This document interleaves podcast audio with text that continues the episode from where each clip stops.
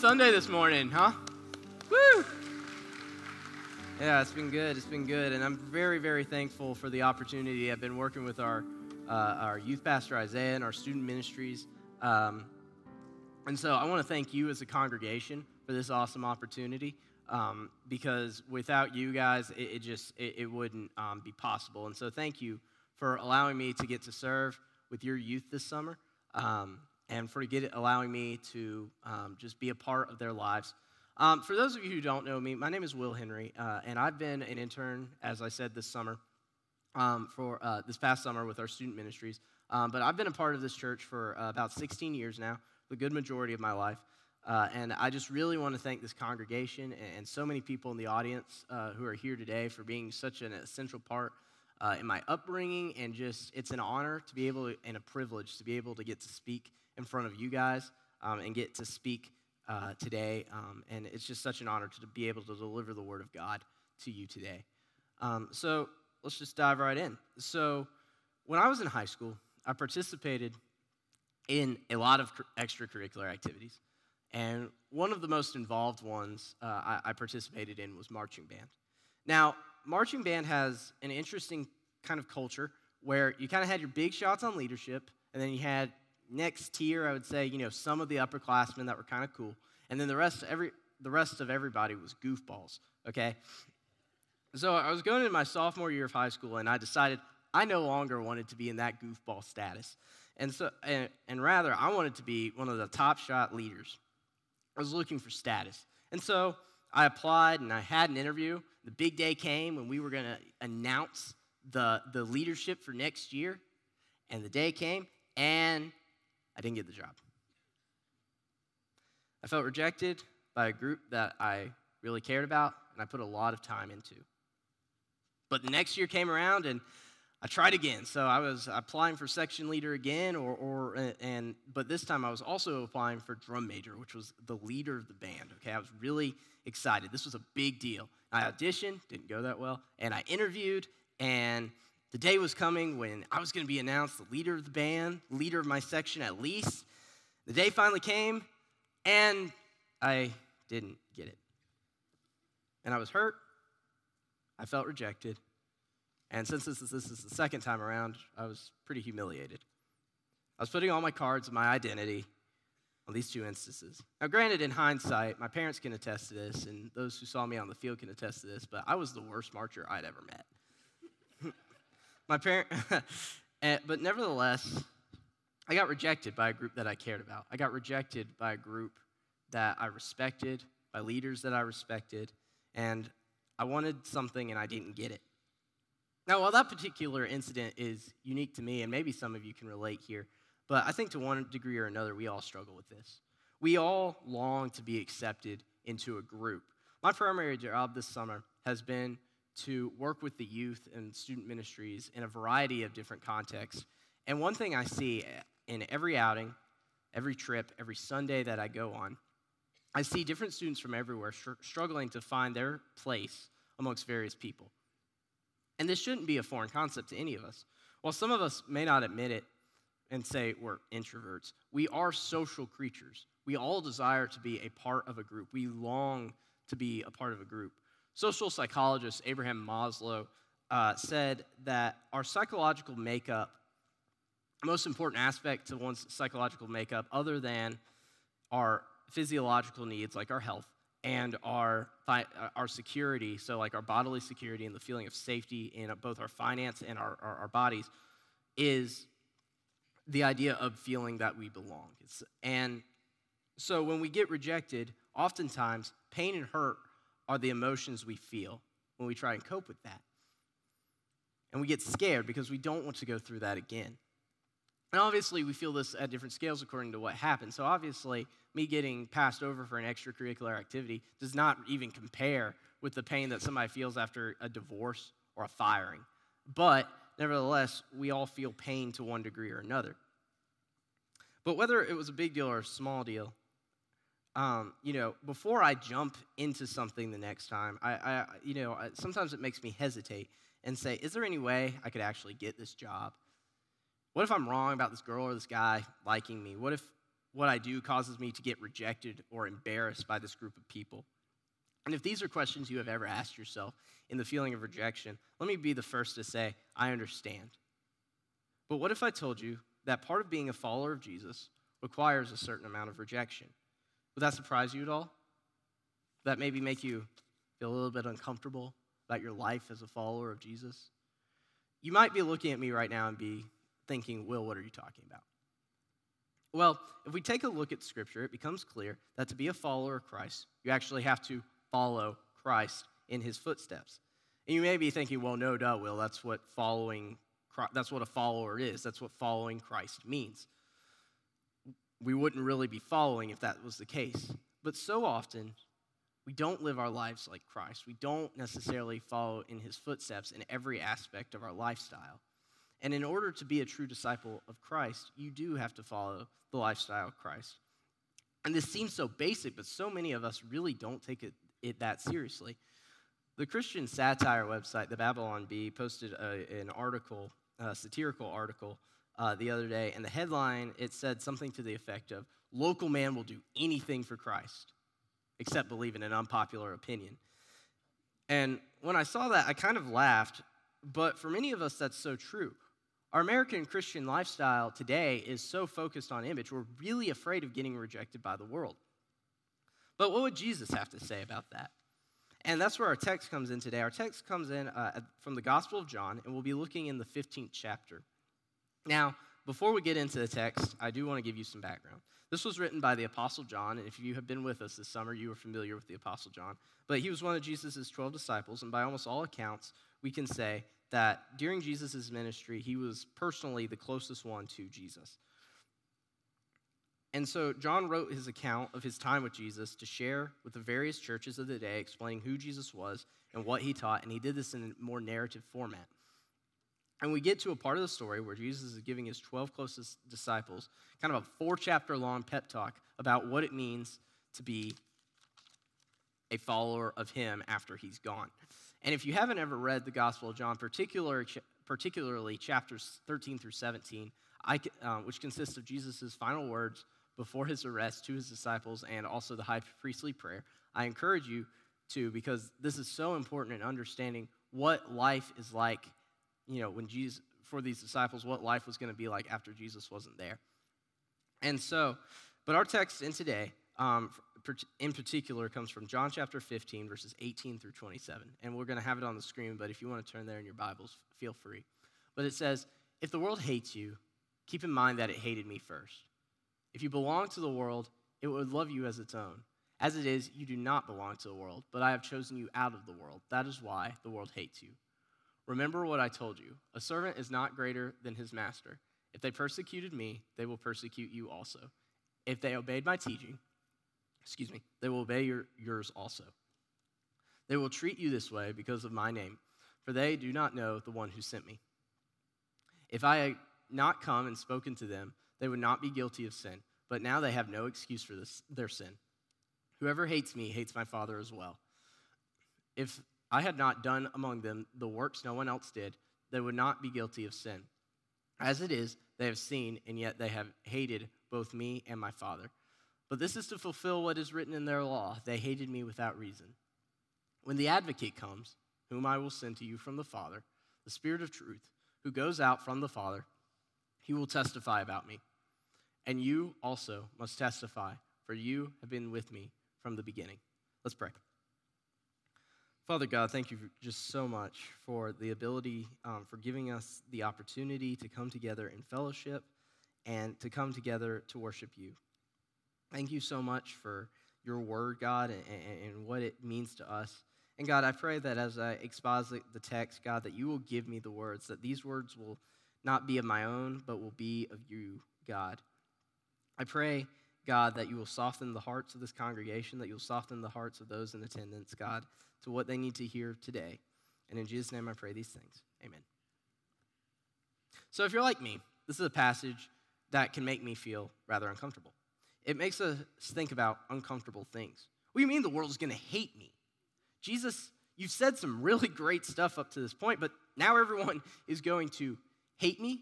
I thought this was what you were saying was supposed to make my life better. I thought it was supposed to, you know, change my life for the better. And I want you to imagine what the 11 disciples are thinking. They're thinking, what? We're going to be hated? They didn't understand what was coming. Now, I think it's important to put some context about our, our, our text today here um, when John was writing this letter. The Gospel of John was actually written around 70 AD, um, as some scholars put it, or a lot of scholars also put it at around 90 AD. But either way, it was when John was much older. Now, John's gospel is unique because it's more reflective in nature. It's looking at Jesus' life through the context of when, you know, of the time that he's writing it. And he's looking at his time with Jesus through the time, uh, through the context of the lens of when he was writing it.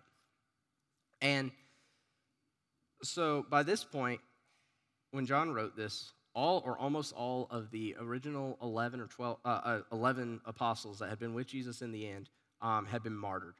And so John makes a point to mention this as part of the conversation, this part of the conversation as an encouragement and in a way to comfort those who were suffering under the persecution from Rome, as well as persecution from Jews and other religious groups.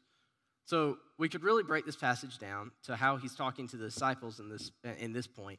We can break this down into three important points. First point is, you will be hated. But that's followed by the second point, which says, but the reason you are hated is because Christ who chose you was hated first. But you are not alone in that. Okay? And this may be a scary thought. These may be scary thoughts for many of you, but I'm convinced that while this passage speaks of rejection and preparing to be rejected, I'm convinced that the ultimate message here is not of rejection and loneliness, but rather this is a message of true love and true acceptance by a loving and gracious Father. Now, if I told you that you would be hated for a particular principle you ha- held, this may cons- uh, not be a pleasant thought to you. The idea of being hated, just in general, is not a pleasant thought. And looking at the history of the church, followers and or disciples of Christ have suffered immense persecution throughout all of their history. And looking at the early church, every single one of the disciples of Christ died a slow and agonizing death that much resembled the fate of their master. And one does not have to look far after the end of the Gospels to see where the moral persecution of Christians began in Acts chapter 7 with the stoning of the deacon Stephen. One could also point to the thousands of Christians who were hung on the cross by Nero shortly after the beginning of Christianity or the other Roman emperors. Or we could look at the intense persecution of Christians during the Middle Ages in the Middle East, where various tribes from various nations persecuted Christians throughout their lands. We can look at the persecution of Christians today, and we see that Christianity is the most persecuted religion in the world, especially in areas of the Middle East and East Asia. The world hates Christianity and Christ followers. Now, you might be saying, well, that's all sad and whatnot, Will. But why are you talking about us being hated when we live in a like that, when we live in a free country, when we live in a place that is so far is called the Bible Belt. To answer that question, I would say yes, we do live in a free country, and we do live in a primarily dom- Christian dominated area. I'm not afraid of being stoned after the, today's service because of what I believe as a Christian. But at, as disciple, um, Christ did not say that his disciples would be hated only in certain geographic locations or that they would be hated in certain points in history. Our culture hates Christianity, if you can tell. If you turn on any TV show or any media at all, Christianity has been characterized as something that is at best outdated and at worst full of hate, bigotry, and hypocrisy. Christ like values have been characterized as not in line with the new Western culture.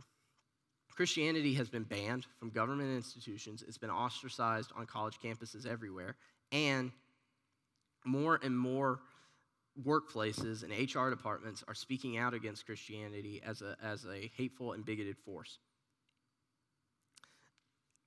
Shortly before I started working here, I worked at another place, and I found, um, and when the people there worked, found out that I was a follower of Christ, I was made fun of and judged many times over the course of my short time there.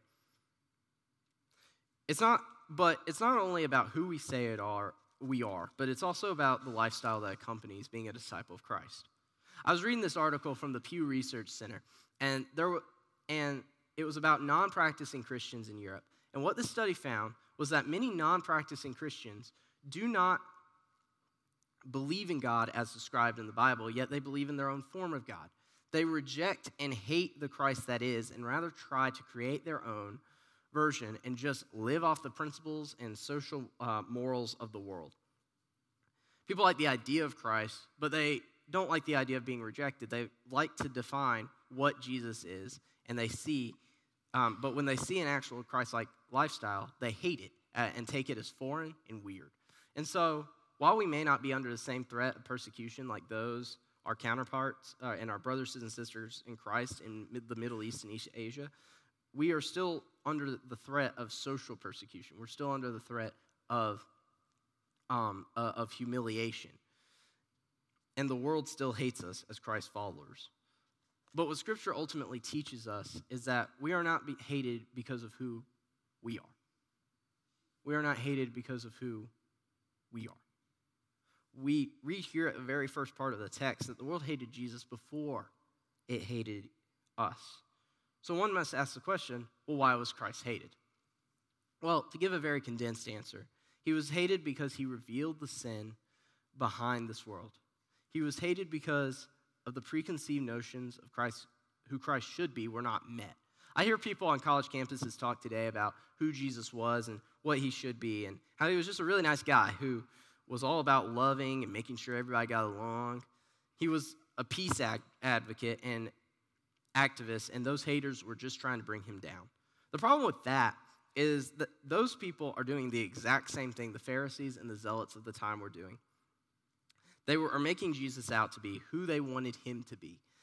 The Pharisees hated him because he wasn't who they thought they should be, and that's what our culture does today, just in a little bit of a different form. They have an idea of who Jesus should be, and they see someone living after Christ's own heart, and they don't like it. It was not what they wanted. See, Christ revealed darkness within us. He came in a way that was disappointing to many, and he was hated by the world because the world is broken and ruled by spiritual uh, power, rulers and powers of darkness. All sin is ultimately, in one form or another, idolatry. It is us turning away from God and trying to fulfill that hole with some that hole that sh- should be filled with God with something else. And those powers have an influence over those who hated Christ then, and they have power over those who hate Christ currently. The, and while we know Christ has won the victory, we aren't in heaven yet. And we need to be cautious of those forces, like Ephesians 6 says. Ultimately, though, none of this about, is about you, but rather it's about the one who has been raised inside you. And let me say this if you are a non believer today there's good news in all of this. It, I talk a lot about rejection and being rejected, but see, we have been restored. We have been chosen by Christ out of the world. We have been chosen to be, as a church, to be a part of the restoration of this world, of a part of restoring this world to Christ, to restoring to this world to perfection. And I want you to consider that, you know, he knows what is going to what you will go through. And he assures them that they have been set apart from the sinful, dying world in order that they might play a part in God's, uh, restoring God's kingdom on earth as it is in heaven. And I want you to know that if you are not a believer, then Christ is calling you and offering you to be a part of his chosen. And he's making that call today. But you have to make that call because he might be calling you, but it's a two way street. You have to know, you have to accept him as well. But for those of you who do believe, who are part of this invisible church, as we'll call it, that is the greatest news we could ever ask for. Yet, we still will face suffering because we are not of this world, but as Scripture said, He has chosen us out of the world. He has set us apart to restore the world to Himself. To think about this in medical terms, the world sees us as a disease that it should be attacking more so than a cure to an already corrupted body. And out of self preservation, it w- um, will thus it will thus attack us like white blood cells attacking a disease. But that leads me to my last point, and that is to say that the text also says we are not alone. We are not alone in doing this chosen work. We see in verse 26 that an advocate, or as I saw in one translation say, a counselor, or just another simply say helper, But with all those terms, you know, they all indicate that we are not the only ones testifying to who Christ is. We are not the only ones walking this lonely road, but rather we are walking on a road with God as our helper and our advocate to our cause. God is the Holy Spirit. And so that begs the question of why do I continue to fear rejection based on who I follow when I have the King of the universe as an advocate? We have the King of the world's testimony on our side as Christians, and we so often live like we are alone in this, and it really doesn't matter that much. So, my question today is Are you willing to live your life as a disciple uh, and be rejected for Christ? Are you willing to be embarrassed for the sake of Christ? Earlier, I mentioned that in order to be a Christ follower, you have to go wherever he goes, and that means being rejected by this world. Our text today makes very clear that Christ was hated by this world and that a servant is not greater than his master. So, true discipleship, true discipleship requires a certain amount of rejection. It requires rejection from this world, but that ultimately leads to freedom from this world, freedom to the power from the power of death and sin. And so, are you willing to follow Christ even into the realm of embarrassment? Are you willing to follow Christ even if that means that the people closest to you will reject you?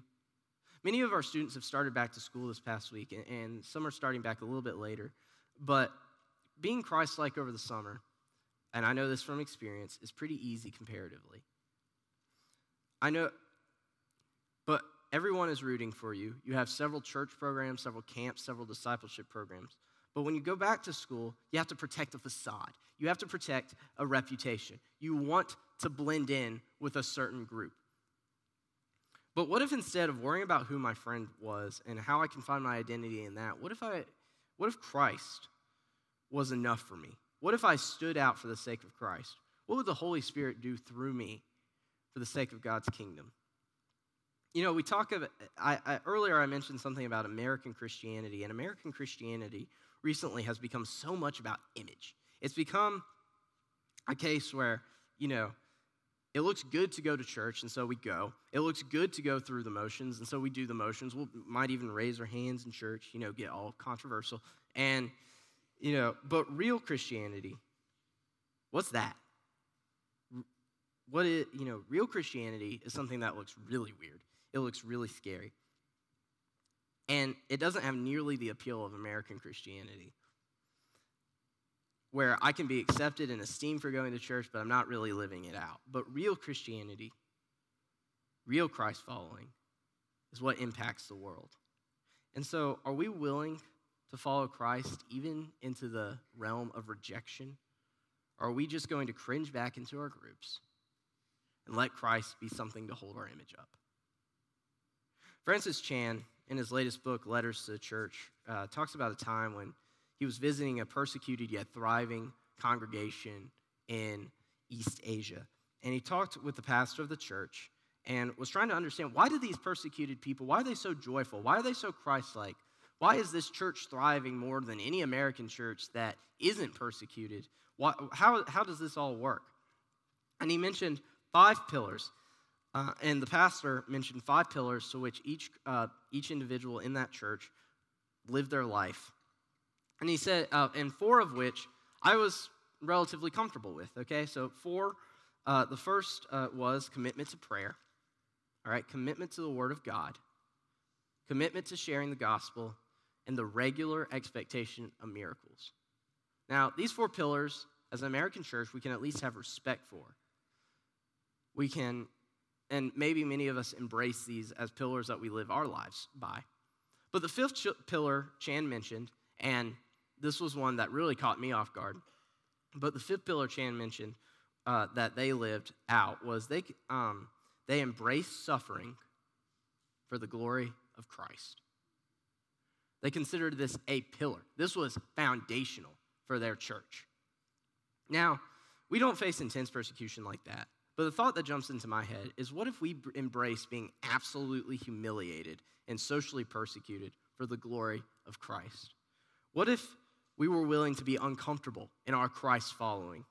For as disciples, we are called to a higher calling. We are a calling worthy of literally everything we are, everything in our being. Just think of how the Holy Spirit would transform our lives and the lives of those around us, the lives of our workplaces, the lives of our schools. Think about how much the Holy Spirit would do through us in that. What if we were willing to take a leap of faith and walk into a life of greater discipleship? And if you need to make that decision for the first time today, and it's a difficult walk, but it's such a better one in the, in the end, then I encourage you to talk to one of our staff, to talk to me, to talk to whoever, uh, in order to take to see what it takes to take that next step. And know that, and church, know that even though you have been rejected by this world, by the dark powers of this world, know that you have been accepted by one that is far greater, by a Savior, by the Creator of this world, by the one who will reign forever. Thank you.